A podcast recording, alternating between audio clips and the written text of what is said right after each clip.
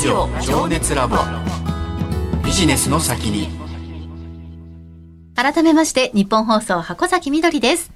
花王株式会社 DX 戦略推進センター名前修一です。ラジオ情熱ラボビジネスの先に。今回のテーマはサステナブルからリジェネラティブ。このテーマについて伺うゲストの方ご紹介します。ラッシュジャパンコーポレートコミュニケーションマネージャー小山大作さんですこんばんはあ、こんばんは。よろしくお願いします。よろしくお願いしますまず小山さんの経歴をご紹介します1975年生まれでいらっしゃいます PR 会社を経て2006年からアメリカ系化粧品メーカーで商品 PR 及びサステナビリティを軸にしたコミュニケーションに従事。2009年からデジタルマーケティングのコンサル会社で B2B の PR に従事された後、2014年ラッシュジャパンに入社。商品 PR 及びブランド価値の認知向上を目的としたコミュニケーションをリードされ、2020年から D&I ワーキンググループに参画。2021年からチャリティー事業推進を兼任され、現在に至ります。ということで、カタカナが大変に多い経歴でいらっしゃる。ね噛みそうで今日ドキドキしてますドキドキしながら読ませていただきましたけれども。ね、まあ、1975年っていうことはちょうど私と同世代ですから、まさにその40代のね、はいもうご活躍されていることをねいっぱい聞けるなと思って楽しみです。よろしくお願いします。お願いします。まずあの、お仕事の始めが PR のところからということなんですが、PR のお仕事を選ばれたのはどうしてなんですか？あの、もともとですね、あの、アメリカに留学をしていたことがあったんですけども、まあ、そこでコミュニケーションも勉強していたんですが、そのアメリカで見たテレビコマーシャルがあの非常に印象的で、まあ、タバコが体にこう害を与えるっていうことを警告するような広告だったんですけども、その見せ方が、まあ、一人の女性の顔のズームアップからスタートしてでいかにこう体に害を与えるかというようなメッセージを語りながらカメラがズームアウトしていくんですよね。そうするとその女性の喉に管がこうつながっていてあのもっと早くにやめていたらこんなことにはならなかったっていう、えー締めで終わるんですけどもそのたった本当に15秒程度のテレビコマーシャルであんなに衝撃的な感情を抱いたっていうところがものすごく私若い時にも衝撃的な経験ででやっぱりこういうメッセージを人に伝えるっていうところがやっぱりすごく興味のやっぱりこうきっかけにもなってそれでもうもう社会人人生ずっと PR の仕事一筋でやってきてるような感じです。なるほど。あの、うん。現在はあの、ラッシュにいらっしゃるということで、ラッシュの基本情報を教えていただけますか？あはい、えーラッシュはですね英国発祥の化はい粧品ブランドでして、あの新鮮な、えー野菜や果物そういったものをあの使ってハンドメイドで作っている化粧品ブランドなんですね。で、まあ、1995年にその英国で1店舗目ができまして、え日本では99年に1店舗目が、えーできました。で現在ではあの世界49の国と地域でビジネスを展開してまして合計930店舗以上。で日本では76店舗をあの、えー構えています。であの製造工場もですねあの実は日本の、えー神奈川県に、えーうんございましてあのまるでその新鮮な野菜などをですね料理をするようにあの手作りするのでその製造拠点のことをキッチンと、えー呼んでます。うーん。面白いですね。キッチンって呼ぶってね工場を。この76店舗の国内は全国46都道府県あるんですか？いやあの全都道府県ではないんですけども、ええ。ー76店舗が政令指定都市をえーはじめとする、うん。あの大都市圏に店を構えているうよんなるほど。うな状。況です。ねラッシュ見るとなんかねあいけてるってうん。思う人になるからございまあねそこそういうとこ戦略的にね、はい。出されてるんですよね。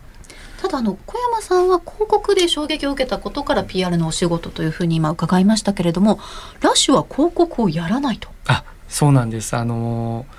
私たちですねこの雑誌とか、まあ、テレビ、えーなどのその、まあ、メディアの広告枠を買ってで私たちがこう伝えたいことを言いたいことだけを伝えるようなそういう広告っていうものを一切やらないんですよね。で、まあ、あとはえ協賛をしたりとかっていうこともあのなかなかないんですけどもこれ、まあ、化粧品業界の中でえー、予算の割合の中でこの広告ってものすごく大きな割合を占めるんですよね。でその中でやっぱりそのすごく大きい予算の一つである広告っていうものを削ることであのよりお客様に直接的にこうベネフィットとなるような原材料にもっと、えー、予算をこう投資したりとか、またはあの弊社で、えー、チャリティー商品消費税を除く全額があの日本全国のあの草の根団体に、えー、寄付をしてさまざまな社会課題の解決につなげるようなそんなプログラムもやっておりましてなのでそういったチャリティー事業にお金を投資するっていうようなそういう使い方を優先的にしているということもありましてなので世界中のラッシュで広告は一切やらないというポリシーを、えー、掲げています。ね、素晴らしいポリシーですね。結構その目の前の売り上げとか達成するためどうしてもね広告を打ってお客様に認知を広げて買ってもらうぞっていうのが大体の企業活動マーケティングなんですけどそれをあえてややらなくてもここまでブランドが育った理由っていうのは何なんでしょうね？そうですね。もう一言で言うと私たちのブランドをこう愛してくださっている世界中にいるファンの皆さん、うん、このファンの皆さんの口コミで、あのここまで成長できています。うん。うん、やっぱり私たちのブランド商品の魅力ですね。あの先ほどもお話ししたような新鮮な原材料を使ってっていうところもそうですしエッセンシャルオイルの香り豊かなあの商品だとか、まあ、そういう商品の魅力はもちろんですけども、うん、あのまあ、私たちのこう企業の取り組みっていうところも含めてラッシュというブランドに共感を持ってくださった世界中にいるファンの皆さんたちがぱりこう支持をしてくださるということがあの口コミでどんどんどんどんですね、うん、あの伝わっていく。でもう一つはこの私たちの店舗ですね。ここがあの私たちにとっては最大の、えー、メディアであると思ってるんです。なのでそのショップという空間でショップスタッフが、まあ、言ってみたら広告塔のような存在になって、お客様にいろいろなあの、えブランドが大切にしていることをえお伝えしていくというような手法をとっています。うんなんかあの今メーカーとかその自社の企業は、まあ、データを集めていわゆるファーストパーティーデータっていうねこれでマーケティングしましょうというのが今潮流ですけども真逆ですよね。もうおっしゃる通りであの語弊があるといけないんですけども、うん、え極端な言い方をしますとマーケティングをしない、まあ、マーケティングのリサーチをして、うん、そのリサーチのデータに基づいて商品開発をしたりとか、いうこともしないんですね。でリサーチをしてその結果が出てそのデータを使って開発が終わる頃にはもう1年2年って経ってるんですよね。なのでその調査をした時のデータその頃のトレンドってもう終わってるかもしれない、うんうん、もう皆さんも感じられる通りトレンドってどんどんどんどん変わっていくじゃないですか。すね、なのでやっぱりえラッシュとしてはそういう情報よりも今お客様がえ何を求めているのかっていうところを、うん、あの大切に、うん、なので先ほどショップがメディアと申し上げたんですけども私たちが一方的に、え何かをこうメッセージをお伝えする、えだけじゃなくてお客様からもお声をこうリスニングするようなそういう場としてもあのお聞きしてそういう情報をもうすぐに生かしていくっていうようなあのところが私たちの、えー、やり方です。うんじゃお店で聞いた話が商品開発につながってるんですか？いやまさにおっしゃる通りですね。はい。それはどれぐらいのスピードで販売できるものなんですかね？あのですねこの商品もそうですしまたは新しいショップをオープンすることも含めなんですけども。早いものですと本当に数ヶ月単位で商品開発をして商品化してえ販売するまでに数ヶ月っていうものもあったりするんです。うん、で東京の原宿にある、えー、お店なんかは、まあ、2018年に、えー、バスボム専門店そのコンセプトショップとしてあのリニューアルオープンしたんですけどもそのコンセプトショップをオープンするまでには3ヶ月間ですね企画から本当オープンするまでにたった3か月間で、えー、場所の選定とかえ場所はもともともともとあった。そうですね、はい、通常の場所通常の店舗だったものをコンセプトショップに生まれ変わらせるというところが企画立案から実行までにたった3か月という、まあ、一般的に考えたらどの業界でも考えられないあのスピード感だと思うんですけども。あまあ、これだけの、ね、規模でそのスピードでできるってすごいじゃないですか。で、まあ、グローバル展開で49カ国ですか？そうです。やられてるってこれはあの各国とのなんだろう商品発売する時の調整とかねよくある話でうんあるあるで国がこう言うからあの販売できないとかあるんですけどうんその辺の日本の自由度ってどれぐらいあるんですか？ああのそれはもう各国に判断ができるような、うん。あの状態です。うん。やっぱりこう国によって、えー四季が違ったりとか、えーニーズが異なるっていうことは当然あのございますので、うんその日本の考えに沿って商品展開することは当然できます。うん。まあただあのクリスマスとかバレンタインとかシーズナリティがもう設定されてる、えーものというのはあの当然そのタイミングに合わせないと意味がないんですけども、それ以外のものっていうのは基本的に各国にあの判断ができるような。うん。なるほどね。じゃあ結構まあ裁量があってやれてるってことですよね。うん。でまあね今日のテーマでもありますけどサステナブルで終わらないリジェネラティブな具体的な活動？この辺ちょっともっと詳しく聞いてみたいんですけどどんなことやられてますか？はい、あのまずですねそもそもこの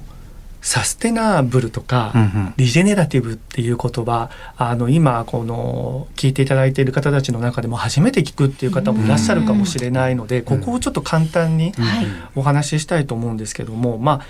サステナブルサステナビリティっていう言葉最近本当に聞かない日はないぐらいうん。ニュースでも、えー見ない日はないぐらいあのトレンドワードとして皆さんあの認識されていらっしゃると思いますけども日本語にすると、えー持続可能という意味なんですよね。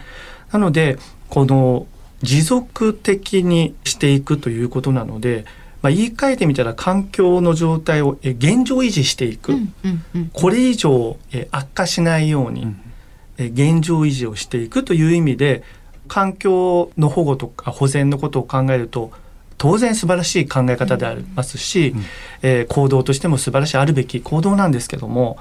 この現状維持っていうものを仮に環境に与える、えーポジティブな影響をゼロと考えた時に、あのリジェネラティブというのは、うん環境や社会にとって、えープラスの影響を、えー作っていくっていうような考え方なんですね。なのであの気候問題をはじめとする、えー環境問題、もう皆さんもご存知の通り、えー悪化をたどる一方なんですよね。でも今本当この私たちが暮らす地球は待ったなしの状態になっている。この状態で現状の、えー維持だけではうん絶対より良くはならないんですよね。なので私たちあのえ個人レベルも会社レベルも国レベルもみんなどうやったらプラスの行動をしていけるのか、え人間私たちって生きてるだけでマイナスの行動になってしまうことが非常に、え多いのでそこをどうやったら軽減できるのかっていうところの考え方がものすごく、えー大事なんですよね。うん。なのでそういう意味でのリジェネラティブというのは持続しながらも全く新しい価値を創造していって、うん先ほど申し上げたように環境とかまたは環境を取り巻くいろんな社会とか、うん。えーコミュニティそういったものにプラスの影響を与えていく、えー行動考え方と思っていただければと思います。なるほどあね。の今言葉のね、うん。概念も説明していただきましたけれども、うん。ちょっとそろそろお時間なので、うん。具体的な内容についてはまた来週伺えればと思います。ということで名井さん改めて今日のテーマサステナブルからリジェネラティブ、いかがですか？やっぱりそのこれからの企業がねやっぱりその企業っていうよりもその人類がどうやって生き残っていくかっていうのも含めて、まあ、会社のポリシーとしてやられてるんだなっていうふうに思いまして、まあ、来週その具体的にまあはい。商品開発だったり、そういう話が聞けると思うんですけども、まあ、今日はそのどういう企業理念でやられてるかというところが非常に勉強になりましたよね。はい。ラッシュジャパンコーポレートコミュニケーションマネージャー小山大作さんにお話を伺いました。次回もよろしくお願いします。よろしくお願いします。ラジオ情熱ラボビジネスの先に